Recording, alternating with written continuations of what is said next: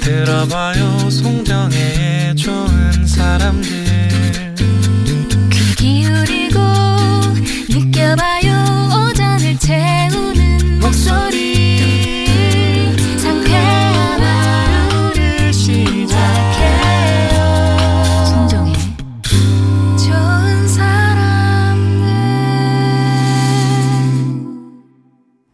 사람들 송정혜입니다. 3부 시작합니다.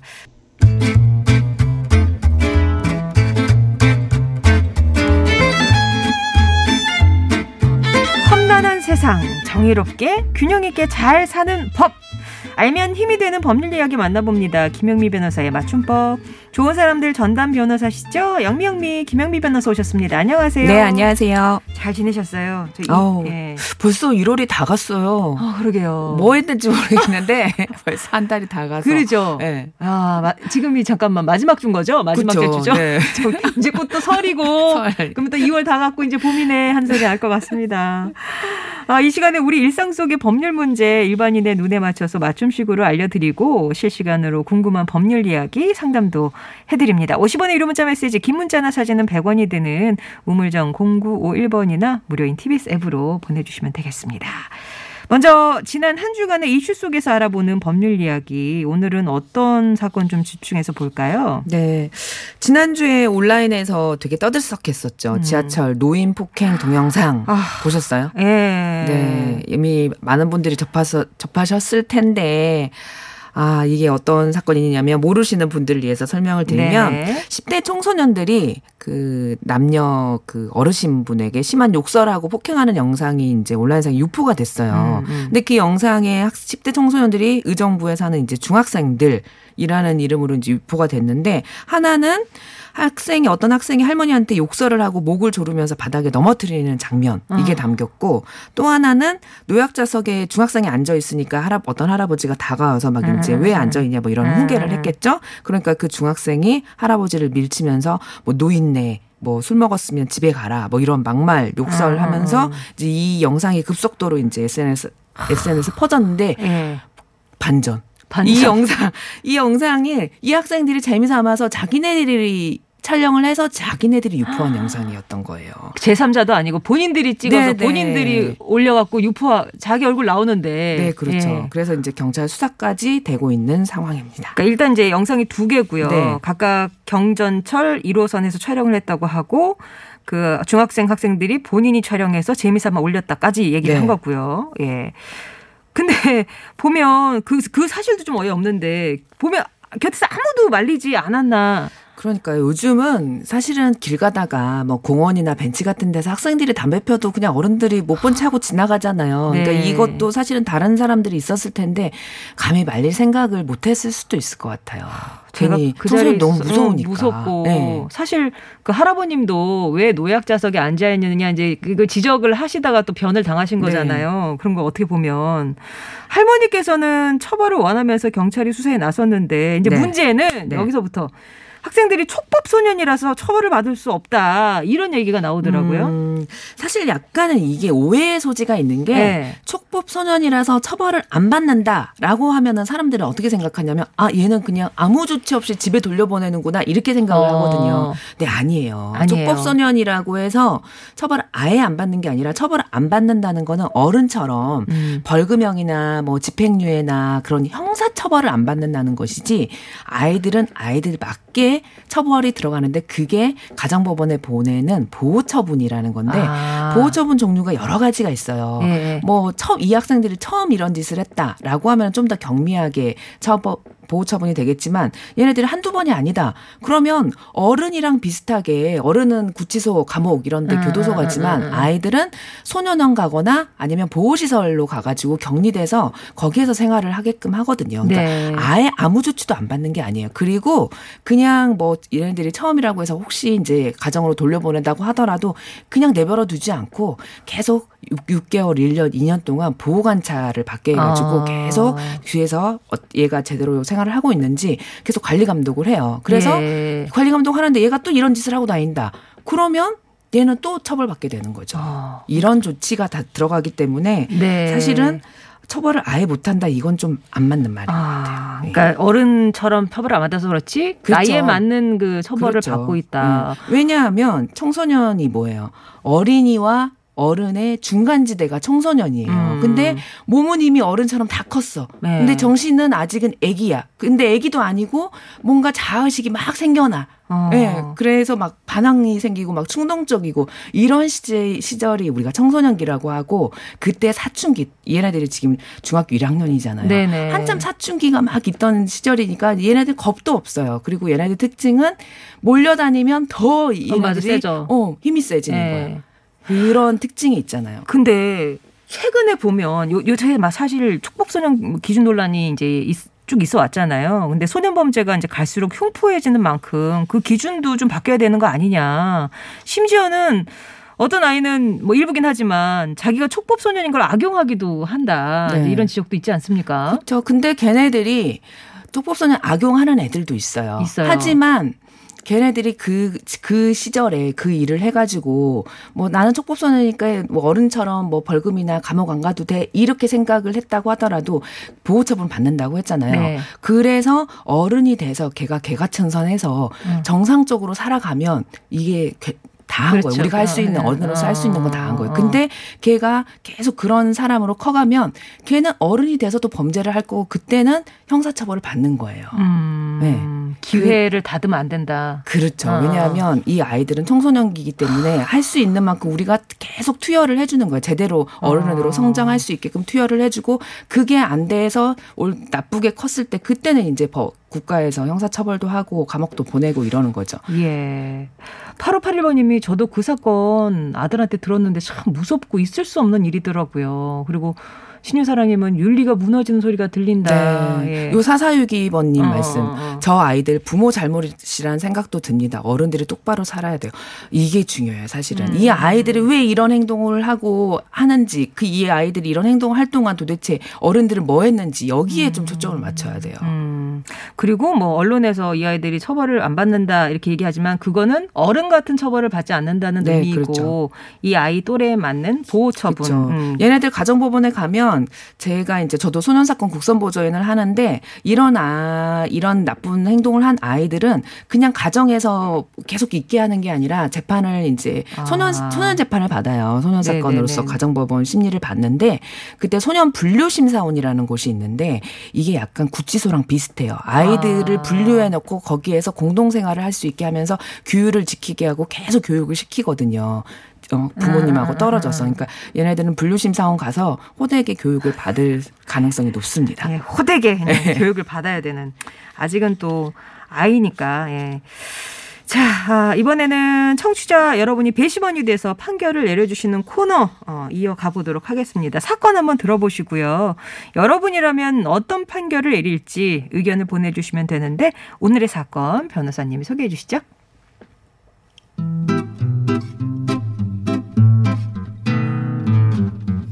길동 씨는 그날만 생각하면 아찔합니다. 술을 마셨으면 바로 대리기사를 부를 걸. 운전을 좀 하다 안 되겠다 싶어 지인을 불렀죠. 그런데 친구가 차 조작법을 몰- 잘 몰라서 길동 씨가 잠깐 다시 핸들을 잡았습니다. 브레이크도 밟아보고 핸들도 만졌지만 시동은 꺼져 있던 상황. 그때였습니다. 하필이면 비탈길에 차를 세워서 차가 뒤로 미끄러지는 게 아니겠어요? 결국 뒤에 있던 차와 부딪혀서 운전자가 다치고 말았습니다. 길동 씨는 음주운전 혐의에 더해서 음주 중에 사람을 다치게 한 죄, 즉 위험 운전 치상죄 혐의로 재판에 넘겨졌는데요. 이 경우 길동 씨는 음주운전을 하다 사람을 다치게 한 게 맞을까요? 아닐까요?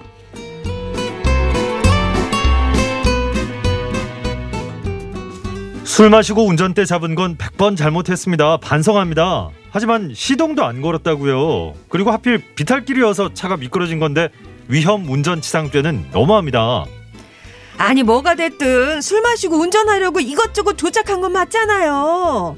아 그리고 누가 비탈길에 차 세우래요? 자고로 술 먹고 핸들 잡은 거 자체가 문제예요. 위험 운전치상죄 맞습니다. 자, 여러분. 잘하셨는데. 아, 누구의 의견에 손을 들어주시겠습니까? 1번, 길동의 손. 운전을 하려고는 했지만 시동이 꺼져 있던 상황이기 때문에 무죄다.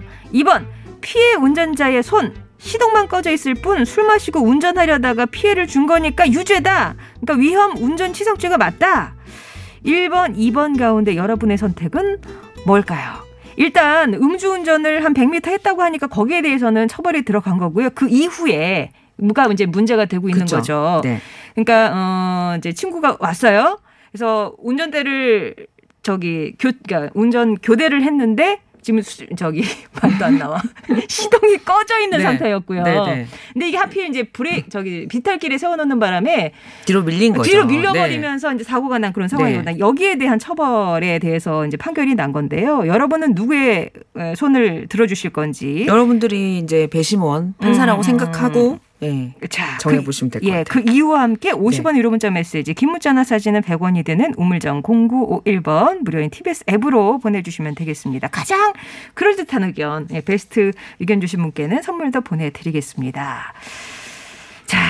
자, 술을 마시고 운전을 하려고 시도를 했고요. 경사진 도로에서 차가 밀려서 사람을 다치게 했습니다. 근데 이제 그 상황이 여기서 중요한 건 시동이 꺼져 있었다는 거죠. 네. 이 경우 술을 마시고 사람을 다치게 한 게 맞을까 아닐까? 1번 이거는 아니다 무죄다. 2번 아니다 이거는 그 술 마시고 어쨌거나 핸들은 잡았으니까 시동이 뭐 꺼있든 안 꺼있든 이거는 위험 운전 치상죄다. 자 여러분의 의견 기다리도록 하겠습니다.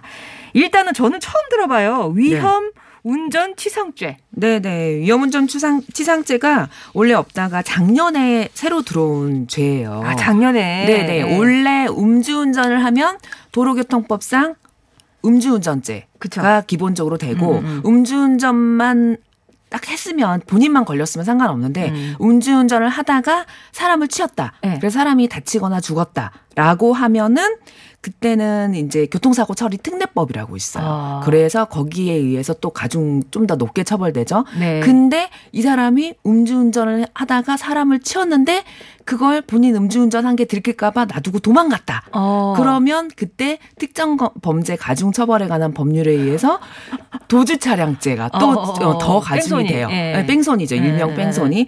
근데 하나가 더 있는데 그게 뭐냐면 이렇게 술이 만취된 상태에서 운전을 해가지고 사람을 다치게 하면 예. 그때 위험 운전 치상죄가 아, 된다는 거예요. 그러니까 만취 만취 상태에서 운전을 해서 사람을 했을 때. 때. 네 네. 그럼 이거는 되게 세겠네요. 세죠. 형량이. 그러니까 음주운전해서 교통사고를 내게 되면 그 뭐가 적용된다겠죠? 교통사고 처리 특례법이 네. 적용된다고 했는데 그게 이제 형량이 너무 낮다라고 아. 해가지고 좀 더 가중하기 위해서 만든 게 그거예요. 예. 일단 지금 길동 씨가 운전을 한 건 맞고요. 100m 정도 운전하다가 지인이 와서 이제 건네주는 과정에서 차가 미끄러졌고 운전자가 다시 저, 다친 상황.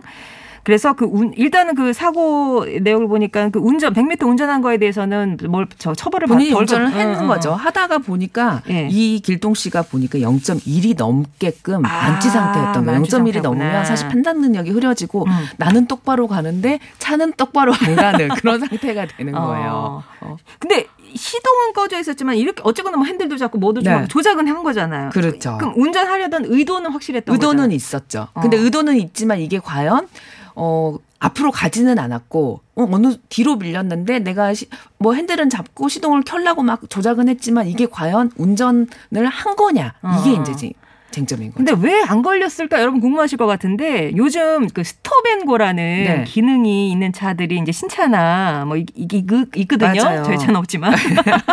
그래서 이게 뭐야 막 했는데 요 기능이 있어서 더 논란이 됐던 것 맞아요. 같아요. 이 스톱앤고가 뭐냐면 음. 이제 주행할 때는 쭉 가는데 신호 걸려가지고 잠깐 멈췄을 때, 음. 멈췄을 때는 우리 보통 이제 옛날 차들은 시동이 계속 걸린 상태로 있었는데 요즘 이제 신차들은 멈추면 브레이크를 밟으면 엔진이 잠시 꺼져요. 네. 그러면 그 동안에 엔- 엔진이 꺼졌으니까 뭐 휘발유도 안 닳고 어, 그러잖아요. 이산화탄소 발생도 그리고 줄이고. 조용해지고 어, 이게 어. 이제 스톱. 네. 브레이크를 밟으면 스톱, 그다음 브레이크를 떼면 go 한다고 해서 스톱, stop and stop and go go. 기능이거든요. 뭐 그러니까 auto stop이나 네. 뭐 ISG 뭐 이렇게 뭐 부른다고 네. 하더라고요. 좋은 차였나 봐요, 길동 씨 차가. 아, 그런가 봐요. 근데 이게 이제 그 왜 교대하는 과정에서 그 길동 씨가 완전히 차에서 내리면서 요게 스톱 앤고 기능이 자동 해제되면서 시동이 완전 꺼져버렸나 예, 봐요. 그런 이런. 기능은 저도 사실은 몰랐어요. 예. 네. 중간에 내려버리니까 이게 어, 어떤 문제가 있다 생각하고 시동이 꺼져버렸나 꺼져버렸나 봐요. 아. 아예 꺼져버렸나 봐요. 그래서 또 핸드브레이크가 풀려서 밀리는 그런 네네. 뭐 아까 뭐 스탑앤고가 아니더라도 핸드브레이크가 밀려 저기 풀려가지고 밀리는 그런 경우도 있고 하니까 네, 그렇죠. 그러면은 그런 경우라면은 시- 역시 시동 안, 꺼, 안 켜진 상태라면 같은 저거에 맥락으로 같은 해당된다 그렇죠. 같은 쟁점이에요. 아, 그러니까 음주운전하고 위험 운전 치상죄하고 형량이 그럼 어느 정도 차이가 나요? 음, 단순히 음주 운전만 했다. 사람을 치지는 않고 음주운전만 했다라고 하면은 이 경우에는 지금 0.1이 넘었잖아요. 네. 그러면 음점 0.1 만취 상태일 때는 1년 이상의 1년 이상 2년 이하의 징역 또는 500만 원부터 어. 1000만 원 이하의 벌금 네. 이렇게. 근데 운전을 하다가 사람을 치었다. 라고 하면은 교통사고 처리 특례법 네. 적용된다고 했잖아요. 그 그때는 5년 이사 이하의 5년 어. 이하의 금고 어. 또는 2천만 원 이하의 벌금 아. 이건데 위험운전 치상죄가 된다라고 네. 하면 1년 이상 15년 이하의 징역. 최소 1년. 그렇죠. 징역. 또는 어. 1천만 원 이상 3천만 원 이하 벌금 이렇게 야. 형량이 거의 많이 뛰죠. 많이 뛰네요. 두배 이상 뛰는 거죠. 자, 그러면 오늘의 사건 청취자 여러분들은 어떤 쪽에 손을 들어주셨을까? 이게 지금 바깥에서 저희가 집계를 해보니까 최근에 저희가 거론했던 그 사건 중에서 가장 찬반이 나뉘고 있다고. 네, 어우, 저희가 잘 골랐네요. 8237번님이 아 애매하네요. 네. 근데 시동이 꺼졌으니까 운전은 아닙니다. 그런데 차가 움직여서 사고가 났다. 어 그럼 어떻게 되지? 참 고민되네요. 어, 라면서 답을 주셔야 되는데. 어, 결국에는 지금 8237번님 뭐다 이렇게 얘기 안 하신 네, 거죠? 네. 어, 예. 유죄다 쪽 의견을 좀 보면 샤랄라 76번님이 무조건 술 먹고 운전대 잡으면 안 되니까 유죄다. 네. 네. 3816번님도 술 마시고 운전석에 앉았으니까 유죄다. 예. 앉기만 해도 유죄다. 어, 어, 네. 어.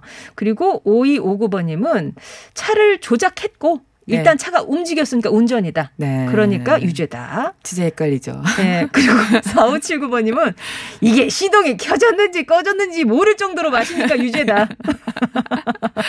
네, 1562번님도 운전의 연장으로 봐야 된다. 이렇게 하- 아, 유죄 그- 쪽이었고요. 음, 그니까 음, 음. 이렇게 시청 청취자분들도 헷갈리잖아요. 법원도 1심은 위험운전 치상이 맞다라고 어. 봐가지고 유죄로 본 거예요. 네네네. 근데 2심은 아니다라고 본 거예요. 아, 그래서 그렇죠. 다 갈린 거예요. 그래서 최종적으로 이게 대법원에서 결정이 어떻게 나온. 결정이 나왔나. 자, 그러면 무죄다. 우리 2심 판결처럼 네. 보신 분들은 어떻게?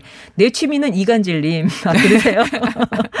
시동을 걸더라도 기어가 중립으로 되어 있으면 음주운전이 아니다? 오, 오, 시동, 야. 아, 그러니까 시동이 걸려 있는데도 중립이면 음주운전 아니다? 음주운전 아니다. 아, 네. 고민 좀 7444님. 하셨네요. 네. 시동을 걸지 않은 건 운전행위가 아니다.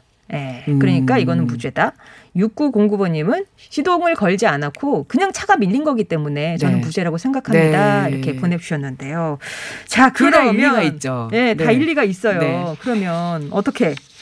자, 이 사안은 예. 뭐냐면 예전에 이런 판례가 먼저 있었어요. 내리막길에서 음. 핸드브레이크가 풀려가지고 자동차가 뒤로 밀려가지고 네, 뒤에 네. 부딪혀가지고 사고 난 사건이 있는데 이때 뭐라고 했냐. 이거는 내가 운전한 게 아니라 자동차가 스스로 밀린 거다. 타력에 아. 의한 운전이다라고 네. 봐가지고 그때는 운전으로 보지 않았던 거예요. 그러니까 아. 이 사람 길동 씨도 마찬가지로 본인이 어쨌든 핸들은 잡고 브레이크는 막 만지긴 했지만 이거는 왜 왜 안 되지 라고 하면서 막 자꾸 제동 장치 든 아. 브레이크든 막 이런 것들 만져 만지다가 네, 뒤로. 밀린 거잖아요. 음. 그래서 이거는 기어를 후진이라든지 전진이라든지 옮기지 않았기 때문에 이거는 운전으로 보지 않는다. 아. 라고 네, 봤습니다. 운전이라는 것은 뭐냐면 자동차를 본래의 사용 방법에 따라 사용하는 것이 운전이지 이거는 그냥 조작만 하다가 말아버린 것은 어, 어.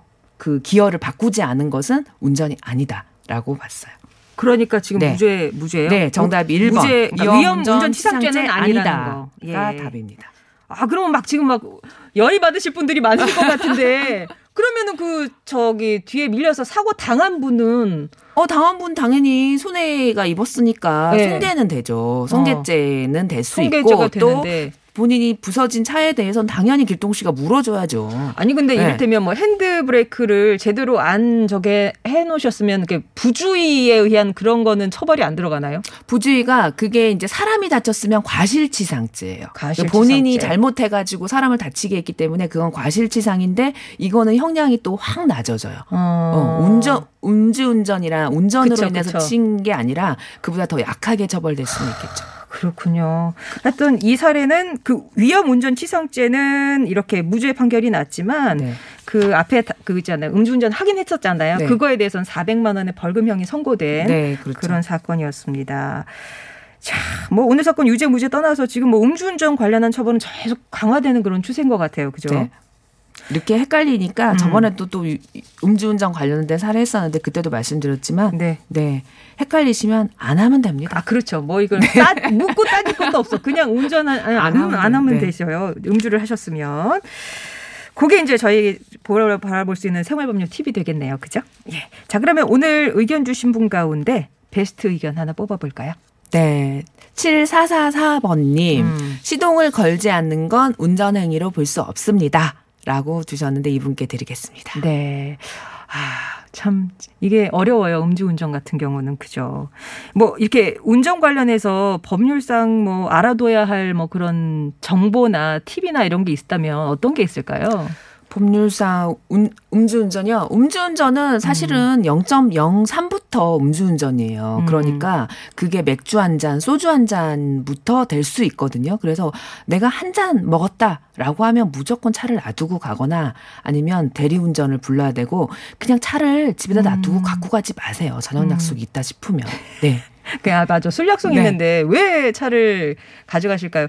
대리운전 기사님을 부르, 부르더라고 하더라도 뭐 네. 이렇게 또 이렇게 관련해서 이렇게 음주운전해서 어, 사고 맞아요. 같은 뭐 사건들이 어떤 많이 거 있으니까. 있냐면 대리 기사가 오는데 차를 못 찾는다는 거야. 어, 아. 어디 있어 어디 있어요. 그러면 아 잠깐만 어, 거기 있어봐요. 내가 거기까지 갖고 갈게요. 이러시다가 문제가 생긴 분들이 아, 맞아, 있거든요. 맞아요. 그것도 음주운전이기 때문에 어떻게든 설명을 해갖고 대리 기사를 내 차 있는 데까지 어, 오게 해야지 어, 절대 움직여서는 안 돼요. 절대 안 네, 되십니다. 조작을 안- 해서도 안 되고 그러니까 또 음. 차 안에서 추워가지고 시동 걸고 있다가 음. 자기가 그 운전석에서 시동 걸어서 그냥 여- 뒷자리로 옮겨서 그냥 음. 이렇게 쉬고 이 대리기사 기다리면 되는데 운, 운전석에 기다리다가 쉬, 쉬면서 갑자기 조작이 돼가지고 또 앞으로 가버리는 경우도 있거든요. 아. 그러니까 추- 이렇게 겨울 같은데 추우면 예, 예, 잠깐 시동만 걸어놓고 뒷자리로 얼른 옮겨 타가지고 거기서 쉬어야지.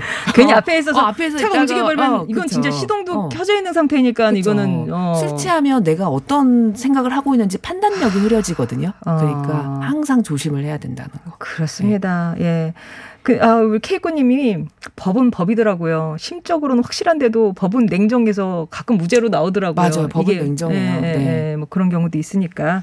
하여튼 술과 운전은 절대 이렇게 떨어뜨리셔야 된다는 거 그렇죠. 음. 잊지 마시기 바랍니다. 오늘 변호사님 말씀 네, 감사합니다. 감사합니다. 네, 좋은 사람들 송정혜입니다. 오늘은 여기까지고요. 태진아의 잘 살 거야 전해드리면서 인사드릴게요. 내일 뵙겠습니다.